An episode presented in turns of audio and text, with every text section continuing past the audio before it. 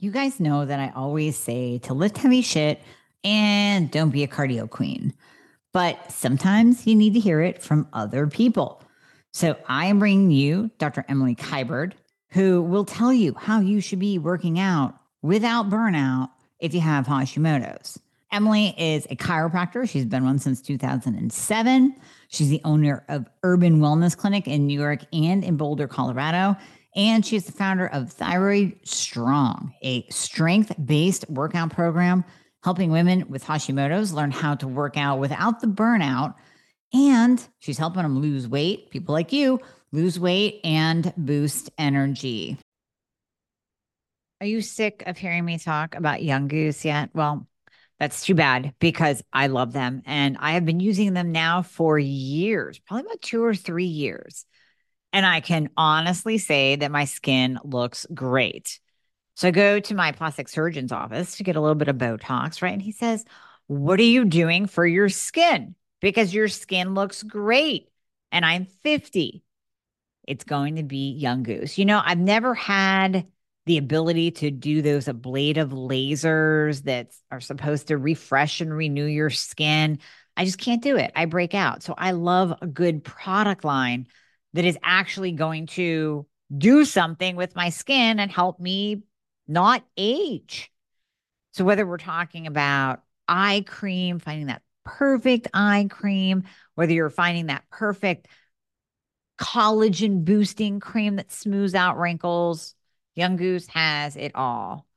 I use pretty much everything in their line, but my favorites are going to be the Care Moisturizer. This has NAD and NAD boosting powers to it, which obviously helps your skin. We love NAD for anti aging. I use the hyperbaric mask at night. I put that on. Oh my gosh, it just renews and replenishes and hydrates my skin. I use the ProCare serum. This is an anti aging serum. It's senolytic, meaning it's going to seek out and destroy the bad cells and promote new cell growth. I use the adaptogenic cleanser. I use the amplifying essence, which really kind of boosts up your skincare overall. BioC peptide spray as a toner. Their entire line is fantastic. If you even start with two to three products, you will notice a difference in your skin. So you're going to go to younggoose.com and you're going to use the code Dr. Amie. This is going to save you 5% off. Now, is it a ginormous savings? No, but their line is so precise and so grounded in science.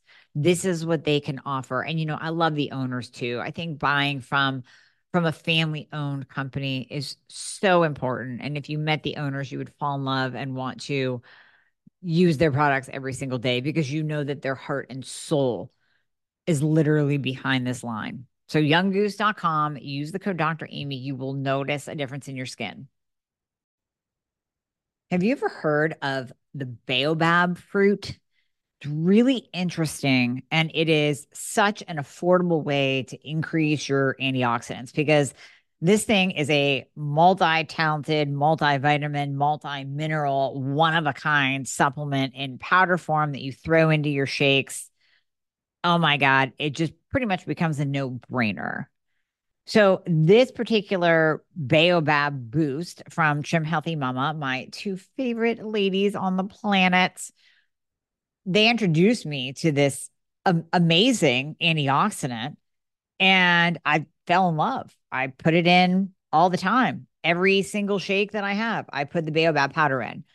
It's citrus and sherbet tasting dried flesh, has five times the fiber of oats and a higher antioxidant level than any food on the planet.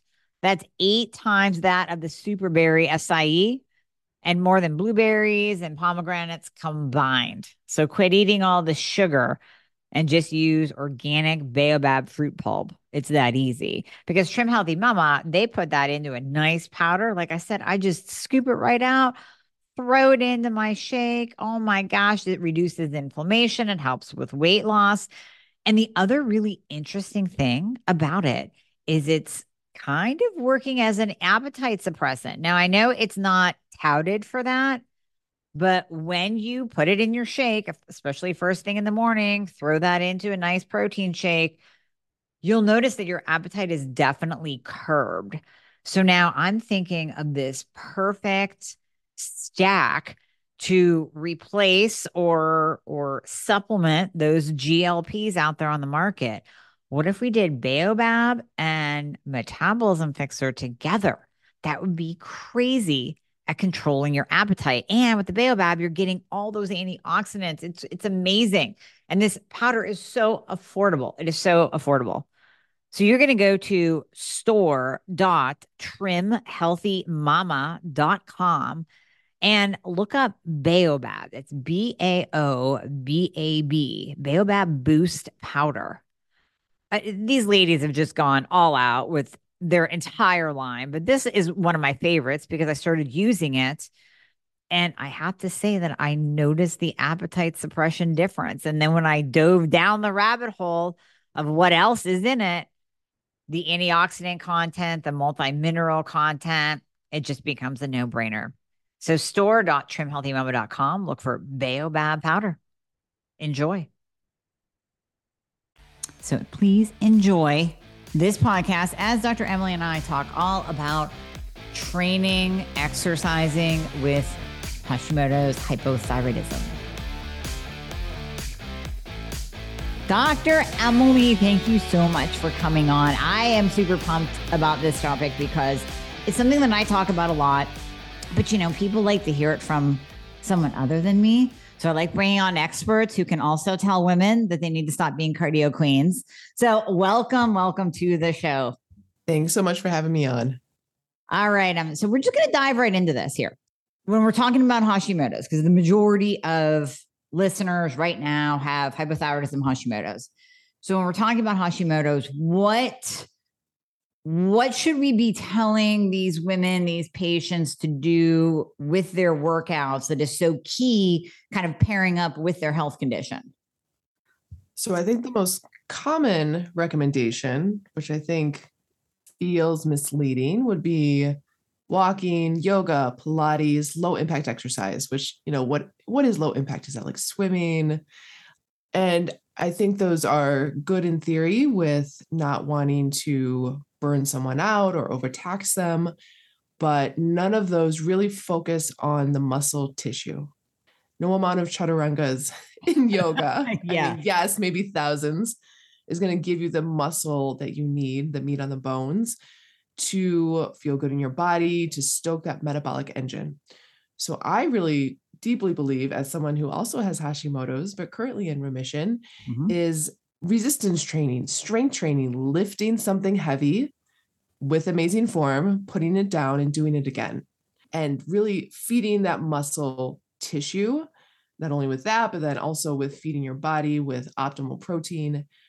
And when I've done that with women that I've worked with with Hashimoto's, taking away the the yoga, which I think is good for the soul. So sometimes I feel like I'm tearing out their soul. I'm like, you know what? Let's just put the yoga aside for like six to eight weeks, right? Your right. joints are achy, your muscles hurt, along with the other symptoms of Hashimoto's. Let's try that. Let's replace it with resistance training mm-hmm. three times a week. And sometimes it's working up to three times a week. Sometimes it's dialing back from six times a week to three times a week. And let's see how you feel. And a lot of them feel better. They have more energy. Their body composition changes. Mm-hmm. So pants are fitting better. And I think I think there's a lot of fear around picking up a weight. So there is. Think, uh, yeah, there is, right? Because when did we ever learn? Yeah. Maybe in high school with the bros, like in the gym, maybe in college. I was a stairmaster queen. Oh my God, me too. Oh in college. Yes. yes. And maybe it's, you know, there's a lot of boutique fitness, you know, 50 minute classes or with a trainer that might not know how to work with someone with the autoimmune condition. So I think it can feel very scary. A lot of my women come in, call the kettlebell the kettle ball, which is, you know, like really sweet and endearing. but I'm like, it's a, it's a kettlebell. right. We need to start with the basics here. Yeah. yeah. So I firm believer, as you are in resistance training, strength training. I think women we are way stronger than we think we are. We are way stronger than the pink five pound weights. Yeah. And we should start walking towards that and teaching women how to pick up a weight properly so they don't fear it. Uh, I love it. Well, let's unpack all of that because there's so much there. The very first thing I want to ask you with everything that you just stated is why the three days a week? Why are you focusing on three? Because I work out six. Are you going to pull me back to three days? Why is that? Yeah. So I think there's a spectrum of women with Hashimoto's. I think there's those on one end that are deconditioned, maybe get off the couch and go for a little walk, and that's their exercise. And so I think those women need to work up. I think there's another end of the spectrum of women, and I was this end of the spectrum of like type A, go, go, go, like harder's better, more's better. If you're not in the gym an hour, hour and a half, it doesn't count. Six days a week, who, if all the other stressors in our lives, and I believe in stress, like I believe in using it to your advantage, not de stress. Right. But if we're kind of burning the candle at both ends in other aspects of our lives, like I was, I was working 12 hour days, managing a team, trying to come home and hang out with my kids. I think we can feel burnt out Yes. We we will probably our workouts, we probably won't be able to lift as heavy as we possibly could mm-hmm. if we are not resting and recovering properly. So I like 3 days a week, 4 days if the 6 day or 6 day weekers are like, "No, I got to do one more day." So 4 days a week because rest and recovery is really important, right? We recover, you know, the benefit of the lift happens on the down days and especially if when we're getting really good sleep mm-hmm. that's when the muscle recovers because lifting a weight causes, you know, tears in the muscle. So those tears need to heal at some point. Break it down and build heal. it up. Yeah. Yeah. It's harder to heal when you're lifting six days a week. And I have friends who do it, but other aspects of their lives, they're feeding themselves properly, they're hitting their optimal protein, they're sleeping well. All those other aspects are also managed really well. Key. Those other aspects are key because you can't expect to just hit the gym a couple times a week and call it a day. And then that's it. I mean, if you're feeding your body crap, if you're eating processed foods, if you're not sleeping, like you just said, that you're not going to see the results from your hard work in the gym. You're not even going to be able to work that hard in the gym if you're not doing all the things outside of your gym time. Yeah. Yeah. And there'll be an element like when you, when women start to lift that heavy, if you're not resting properly, you will feel you will feel kind of like boggy, bloated, like, you know, barely be able to move, kind of, you know, a really intense DOMS, delayed onset muscle soreness. Yeah. And I know I've done that before and I'm like, did I just like flare myself? yeah. But it's just because I wasn't recovering properly. So the big thing with autoimmune conditions is that recovery time so that we're not breaking down, breaking down, breaking down. And like you said, there stress can be a good thing, like hormetic mm. stressors, ice baths, uh, infrared saunas, those things that we do to to create a stress on our body so that we respond and our cells actually get better and stronger because of that response. And then we clear out dead cells. But but what you're saying, this kind of stressor of pounding your body day in and day out, not so good for autoimmune conditions. Yeah, yeah. And I think, you know, women probably feel that. The listeners probably feel that. They're very easy. I know working out, if I pushed myself just too hard, I would get sick. Yeah. That was really a sign of like my adrenals were tanked. Yep. that was not, oh, I'm prone to sickness and germs. You know, another thing is joints can get really achy. A lot of some women, when they overdo it, can feel brain foggy. And I think I usually ask those women, how are you feeding yourself? Mm. How's your sleep? And how's your recovery? Yeah. Yeah, exactly. Now, what about those women? Because I know I'll, I'll get this question from this episode the ones that can't recover. So I will often hear people say um, that they will work out and then literally for four days after they cannot recover. They don't feel well. They're they're achy. They're sore. Everything. So that makes them not want to go back to the gym because they're not recovering from that one workout that they did. Yeah, I think understanding that person, what is their baseline, right? So someone just emailed me with this, and Okay. she's doing my like very, very beginner program, which is 15 minutes of body weight movement. Perfect. Right. Beautiful. Yeah. But her baseline of movement before that was much, much less, like not really getting off the couch, like Right. kind of going for a walk sometimes. Yeah. And so 15 minutes of body weight movement. And we'll talk, we can talk about like rep sets scheme, Mhm. but there's long rest breaks in there for recovery. And she's like, I, my muscles are really achy. I'm trying to get a massage. I have like the icy hot patches and and I feel like I have to take some anti-inflammatories. And I think, and I would love to hear your thoughts on this as well, but I think there's an element of like some people are very deconditioned and building up the baseline. So I actually told her to like take it down a notch because she was doing a warm up and a body weight workout. And I was like, you know what? Just do the warm up Mhm. and we can talk about that, what that is. And then I think, yeah, I think there's an element of like, so what's someone's baseline working it properly? I also think for people who have not lifted weights, that soreness can feel scary. And I, for myself, if I don't have that soreness, I'm like, oh, I didn't lift. Like, I know. I'm up the s- I love heavier weight. so I think it's I think it's twofold. I think we need to push ourselves. I think we don't push ourselves hard enough. I think society society like we're soft. Like we can get an orange any time of year. We can get whatever food we want and you know junk food is readily available at every stop and so I think you know I tell my women I'm like we do the hard things. Like yes, we have Hashimoto's. It's a diagnosis, but we are we are not our diagnosis. And I think there's different mindsets of women who have Hashimoto's. They they get their diagnosis and they're like, "Oh my god, I I am my Hashimoto's," Mhm. and can feel like a little defeated and not want to take the steps to uncover root causes and get down to the triggers. And then there's women that are like, I am me and I'm amazing, but I also have Hashimoto's. Yeah. And so, and they usually are doing kettlebell swings at the end of the six weeks and like pressing, you know, 12, 14 kilos at the end of the six weeks.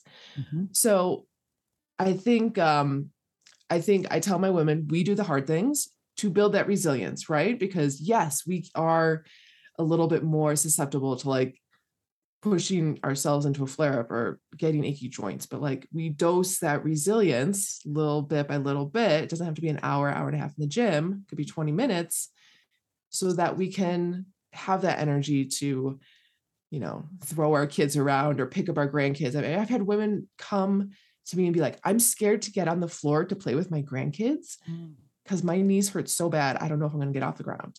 It's like, okay, so we need to train that. We don't need to avoid that move because I want you to play with your grandkids. We need to train that move, slow, controlled, underweight, so that when you do it, with you know, subconsciously, dynamically, you're not feeling pain and you're not fearful. Now you had mentioned earlier, and this is something I didn't know that that Hashimoto patients have a hard time doing squats and lunges just because of that joint pain, the knee issue. Why? Why is there a connection there? So there's um slower tendon turnover, right? So at those where the muscle crosses a joint, inserts into the bone, like at the knee, like the infrapatellar tendon, a lot of like rotator cuff muscles that cross that joint, that tendon that inserts into the bone, there's slower tendon turnover. And all of our tissue, all of our tissue is constantly regenerating and replenishing, especially for getting good sleep. But I've noticed that the women with Hashimoto's have that tendon pain. So at the knees, at the shoulders. There's also um, another thing with shoulders is women with Hashimoto's also are more predisposed to getting frozen shoulder syndrome. Oh yeah, after- yeah. yeah. When they're diagnosed, right? It's like perimenopause, menopause. Mm. Next thing you know, sometimes they like can't lift their arm. And that's a really long rehab. And sometimes you rehab one for a year, and next thing you know, next year the the, the other side is stuck. And I used to see those people, and I wish I was better educated and had asked them, "Hey, have you gotten like a full thyroid panel?" Mhm. they probably Yeah. would have recovered quicker. But going back to the knees, so slower tendon turnover. So it just takes longer for the the tendons to regenerate and replenish with the Hashi crowd. And so squats feel yuck. so lunges, lunges are very challenging. So I really focus on giving modifications and proper progressions. So maybe, you know, going back to that woman, she was in South Dakota. She kind of takes walks on the farms, doesn't really get off the couch much. She body weight squats to a chair. Okay. Then she adds a kettlebell as a goblet squat to a chair. Then we Perfect. start to take the chair away. Then we're starting to get, you know, because the knee, the pressure in the knees increases exponentially once the your tush goes below your knees, like goes below 90. Right. The right. pressure the knee joint. So then we're getting her, maybe we're doing body weight squats after she does goblet squats to the chair. Maybe she's doing body weight squats, but like holding on to something so she can get down into those hips and get mobility in the hips and the ankles. Mm-hmm. And then we add a goblet squat, and then we're double racking it, and then we're single racking it to challenge um, anti rotation. So there's a progression, but I think you know I've seen women, and women have told me that you know they go to the trainer, the trainer's already like making them rack the back squat. Yeah, like, yeah. oh, that woman is not ready for that.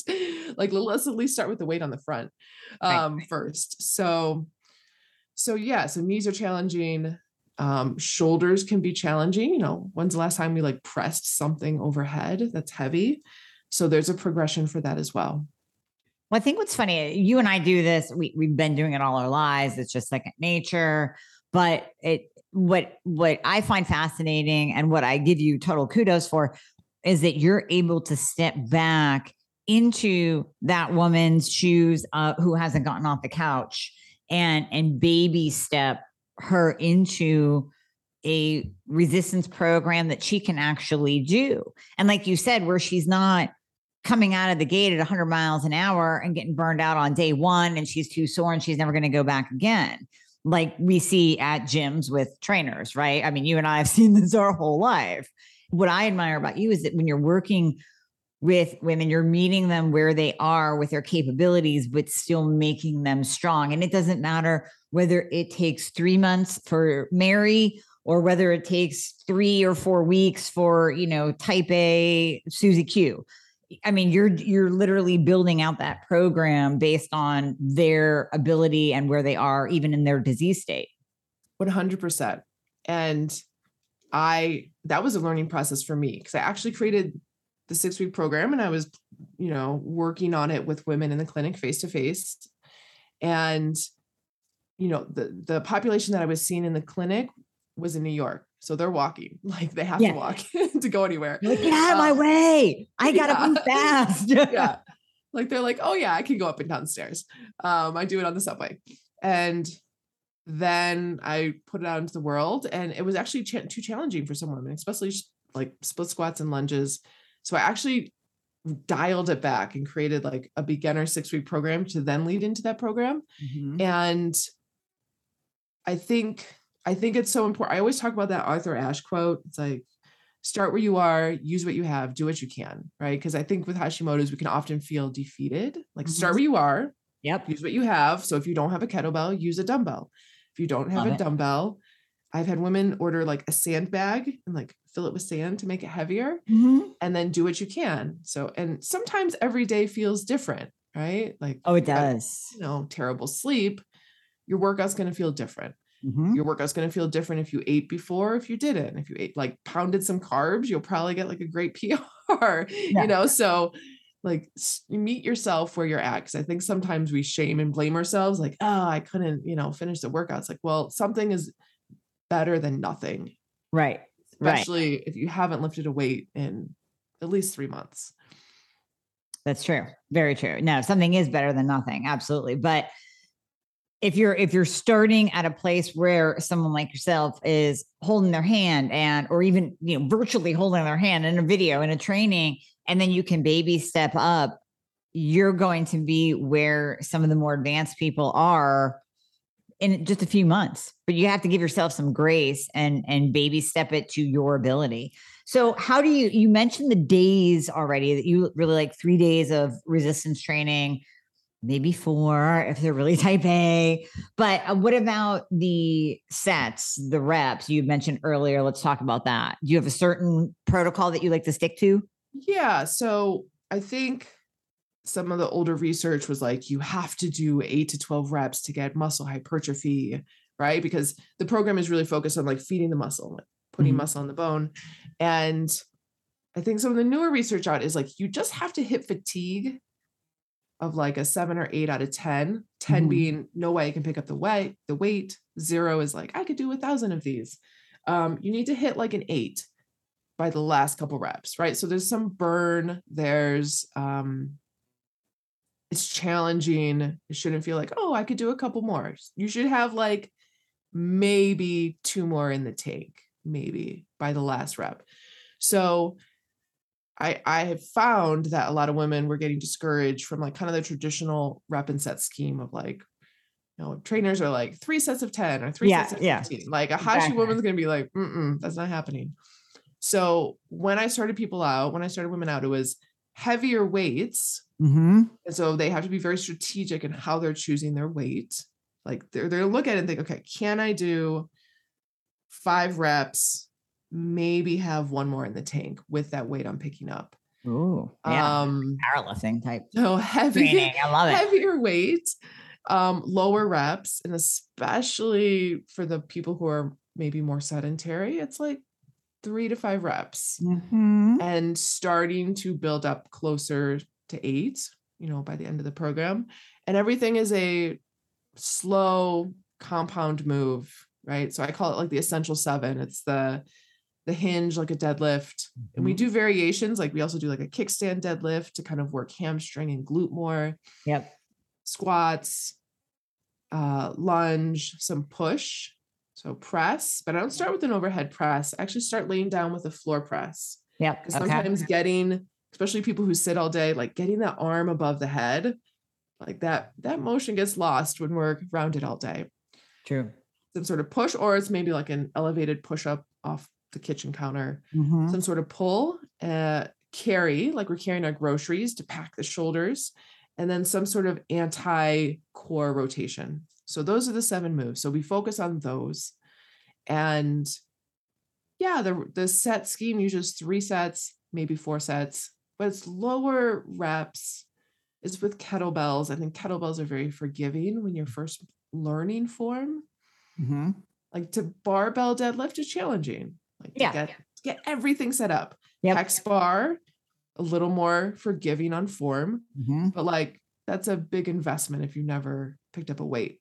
True. So a kettlebell, you know, especially if you're pressing the way the bell is offset on the wrist, it like forces you to get a Keep your neutral wrist, Shoulder. Yeah. which yeah. then like neuro neurologically packs your shoulder. Like if you pressed with kind of that broken wrist, like looks like a broken stick, Mhm. your shoulder's not going to pack. If you have that straight wrist, it automatically, like everything, your serratus, everything turns on in the shoulder. And part of the program is, you know, I did a lot of studying of like how we moved, like how we learned our movement patterns on a neurodevelopmental level, like when we were babies, like first year or two. Okay. So some so those principles I bring into thyroid strong. So like how do you breathe? How do you brace? You know, retraining women to not suck their belly into their spine when is like is like a whole reprogramming Yeah. in the beginning. And then, you know, how to brace properly. Like that is so foreign. Brace meaning like when you're getting ready to do a movement. So brace is in like, so you would, let's say you set up for the deadlift, you take a breath Mm-hmm. Yep. down and wide, right? Like Yeah. all the way around, not just in your lungs. And then you keep that intra abdominal pressure, that pressure in your core. Mhm. And, you know, if you ever go to a workout class and they're like, engage your core, and you're like, what does that mean? so it's like very strategically, like, how do you keep that tension in the core? How do you keep that pressure when you pick up the weight? And then when you put it down, you take it out because you don't want to walk around with that pressure all day. You'll blow out your pelvic floor. Yeah. And then the third principle is like, how do you stay stacked? So when um when you deadlift, let's just take the deadlift. My favorite. It's my yeah, favorite. when you stand up, sometimes you'll see people kind of flare their ribs, really arch their back. Oh right? yeah. Yeah. You get the whole, yeah. Yeah, the whole like pop, right? Uh-huh. So that I think you I think there's an element of that extension that's important that over like almost driving too much through the hips. If you're doing like double body weight sumo squats, right? Well, and if you're competing, like okay, if if you're, you're competing, competing. and the end the lift with the whole like arched back, but if you're not literally being judged and you don't see any kind of red and green lights around you, you don't need to hyper extend your back Right. at the end of a deadlift. But if you work with a trainer, they're gonna make you pick up a deadlift and be like, you know, drive through through your hips, right? Which will then create that extension Yeah. at the top of the deadlift, which is unnecessary because then you really you crunch down on the facet joints in the low back. You're like all the tissue in that low back. Like you, you some you see people who do that a lot. They'll walk around like in extension. Yeah. So, so going back to this this idea of baby movements, a well-developing baby never like puffs out their chest or walks around an extension or pulls their shoulder blades together or sucks in their belly. Like some of the cues that we're told, right? Like True. you It's never see a baby like draw your belly to your spine. Like babies Right. don't do that. And not that we're babies, but that first year of life, we hit certain milestones. And the, I think the same thing, like I apply those milestones to how we lift. So, for example, you know, when you're talking about posture, you're thinking of like length through the neck, soft chin. You know, if you hear a Pilates cue, like, Mhm. oh, you want good posture, pinch your shoulder blades Right. together. Like no one can do that for more than like a minute No. before like total utter fatigue. And that's not how the shoulder blades are actually supposed to go down and wide and like sit on the ribs. So some of those principles I bring into lifting because I think sometimes the cueing that we've been given, if we've been in that world, like the six day a week type A women, Yeah. we're maybe doing CrossFit, like we've been given cues that are not great for our body and can predispose us to more joint pain. Right. Right. Yeah. Very true. And you know what I love is, and and the women don't even know it, but you and I know it, is that you are bringing in that three to five rep range. Is that core powerlifting? Not so much bodybuilding, because bodybuilding is more like high reps and all that. Yeah. But that core powerlifting, building that foundational strength, and and women don't even know it. You don't have to tell them, but yeah, that's exactly it. And I want to talk about building that muscle. You had mentioned earlier, a lot of women are scared to lift heavy because they have it in their head. And I've talked about this so many times, but it's worth bringing up over and over again. They have it in their head that they are going to become big and bulky. They're going to look like a female bodybuilder that looks like a dude. Like it's it's it's not going to happen unless you are taking the steroids that accompanies that female bodybuilder look. You are not going to get that big. Like I wish I could even get like a half half 50% that big naturally but you can't because you're a woman unless you're a genetic freak maybe your mom and dad are like tom brady and giselle i don't know but unless you were a genetic freak you're not going to get that big can you speak on that too emily Yeah. Muscle is a very expensive currency metabolically. It is so hard.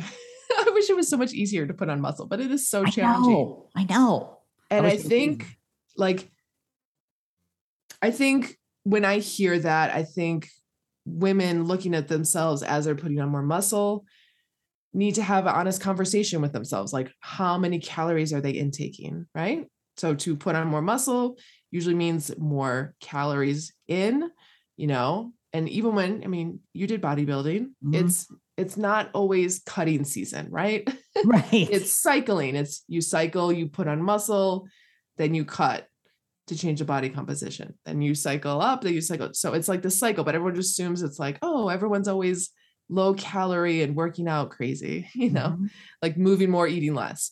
Yep. And um, I think for people who think they're looking or getting bulky, need to be honest about how much food they're intaking, right? And is it really just adipose tissue on top of more muscle tissue, right? So maybe there needs to be a shift there in eating patterns if that's what their focus is. For me with Hashimoto's, I just wanted my energy back and I wanted my brain fog to go away. So, but if the goal is weight loss and change in body composition and clothes fitting differently, like resistance training is a non-negotiable. Like it has to happen if those are the those are the goals for someone, like their own goals. And then eating also needs to be dialed in. Mm-hmm. Yeah. Yep. Exactly. Well, and let's mention that muscle is metabolically active.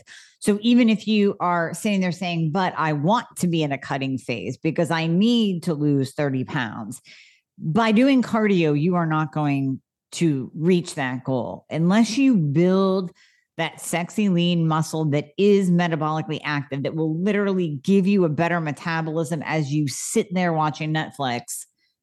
You need to lift heavy. You need yeah. to lift heavy. I mean, cardio breaks down the muscle tissue. Yep. So, and increases cortisol, which we know is another issue with Hashimoto patients. A lot of times they're dealing with some kind of an adrenal issue. So, when, just like you said earlier, don't go do CrossFit seven days a week. Same thing is don't do just cardio because that is nothing but adrenal pounding, no return on investment whatsoever exercise. Okay, you get a little bit of cardiovascular. I get it. Yes, you're keeping your heart and your lungs healthy. But you know what? Go go sprint for 15 minutes or you know what? Lift heavy shit and your heart rate is going to go up anyways. So you're still going to get the cardiovascular effect. Your Apple Watch will still go into the orange. Don't worry, ladies. Like you're still going to get that cardiovascular effect that you get in a spin class or on your damn Peloton, but you're going to be lifting heavy. Yeah. I think when we first do cardio, there's we, you know, we come back from our, you know, run and we're like, oh, or like our abs are a little like more, you know, like we look like we're skinnier. Tight, yeah. It's water weight.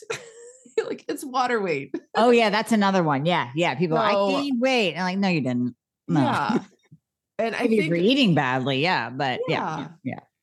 So I think it's a non-negotiable. Just like you can't out train a bad diet, you can't no train good diet. So right. I think it goes both ways. And you know, I really think every single person on the planet should be resistance training, but especially especially the women. Yeah. So yeah, I agree. I agree. Well, you have what, what do you have coming up? You have a you have a, a an entire course. What do you have coming up? Yeah, so Thyroid Strong. There's two courses. Is like Ultimate Beginner, which is 12 mm-hmm. weeks, and then there's more intermediate, which is six weeks. Um, people can join at any time, but I do twice a year. Like we do it like collectively. Oh, um, nice! Like as a big like family. Yeah. yeah. So that's cool. Last round, I think 60 women went through, and I think it's cool because how many times have you done a app or challenge or you know a lot mm-hmm. of women come to me from like beachbody. Yeah. And they're like these everyone else in the challenge or everyone else in the program is getting great results. And i felt like tanked out and brain foggy and i was gaining weight. It's like well everyone else didn't have an autoimmune condition. So it's nice because everyone has similar challenges. Yeah like oh your knees hurt too? Oh yeah mine do too. Yeah. Um and going through it together, like with other women with Hashimoto's. So nice. Like people like, oh my God, someone gets me. Cause a lot of these women come and they're like, no one gets me. My husband's yeah. like, I don't get it. Why are you sleeping on the couch? My kids don't get it. Like coworkers, friends, I don't get it. Mm-hmm. So to be in a group with people who get it is just like, oh, like it's just like the light switch went on, which is it's so nice. So um yeah, end of September, we're gonna do like a live round to start beginning of October. So for people who are doing the six weeks, it would finish right before Thanksgiving. And, you know, there is a nutritional component. I get that question a lot. Okay. Yeah. No, there has to be. Yeah. yeah there has to be. Um, especially because like the two biggest goals people are coming in with is like, I want more energy and I want to lose some weight. Exactly. Those are the two biggest with with all hypo Hashi patients. That's it. Yeah. Yeah. You know, and I and there's some pieces that I speak to, but are not my specialty, right? So, like we've talked about this, it is near impossible to lose weight if your thyroid hormones are not being managed properly. Exactly. Or under a good provider. Like if your if your TSH is like all over the place, if you're on doesn't matter what you do. Yeah. Yeah. Exactly. It's not going to happen. Right. So eh, that that's an important part. I'm glad you brought that up. I'm because I don't want people doing your program or anybody's program. yeah, That didn't work. It's like, well, you know, your free T3 is in the toilet, your reverse T3 is high, and you're on T4 only. Good for, I mean, you're still getting benefit from any kind of exercise, especially a program that's tailored to Hashimoto's, but you still got to do this part over here and getting Yeah. everything optimized. Yeah. Yeah. And the success, like, like I I was telling you earlier, is uh I had a patient who was on like T3, T4, and then her doctor put her just on T4 and she she got like gained 40 pounds in two months. Right. And but she was doing all the things. Like she was resistance training. Oh, she was like nothing else changed. Except that. And she was like, please put me back on some T3. And she Exactly. did. But doing when she was just on T4, doing all those things like was so much more exhausting and so much more challenging. So, you know, we want people to have success in working out. Yeah. And so those other pieces I speak to, like, hey, are your thyroid hormones being managed properly? And then I make people like go dig your blood work out and go look at it. And Oh yeah. um, because most people are like, oh yeah, yeah, my doctor said everything's normal. Everything's normal. it's all fine and normal. Yeah. Yeah. So uh so it's nice to go through. I can see workouts like who's completed how many workouts. So there's little like kind of um celebrations through the program. By the end of the six weeks, to add into that dynamic bit of how can we get some cardio from our weightlifting, we Right. are working into kettlebell swings. And this doesn't mean like we're doing 20, but we're doing drills to do like single reps, maybe three in a row, park the bell, to start to teach someone how to get their heart rate up with Mhm. using weights. With weights. With exactly. weights.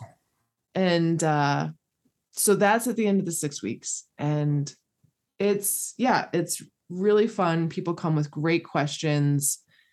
And I think the people who have not worked out before, the people who have that are in the program kind of elevate the people and inspire the people who haven't. Mm-hmm. Um, but we do, yeah, we do weekly lives. People could do the workouts in their own time from home. And people get very creative if they don't have a kettlebell. oh yeah. There's so much. Yeah. There's so much you can do. But it, but kettlebell is a good investment. yeah, Absolutely. Yeah. Well, Dr. Emily, I we will put all of that information in the show notes for anyone that is interested because I think that is a fantastic opportunity, fantastic program, especially if you can do it with other people that are going through the same thing that you're going through. So we'll have all that information for the listeners.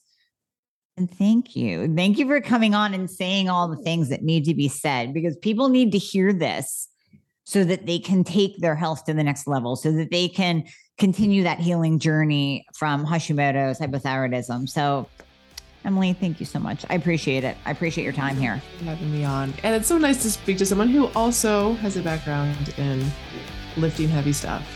Well, yeah, I mean, we we both have Hashi, we both lift heavy shit. So, you know, it's it is. I mean, it's nice to kind of bounce back and forth with experiences and then even what we see from our client patient population. So, Yeah. yeah. It's been fantastic. So, thank you so much, Emily, and we'll definitely have you back on.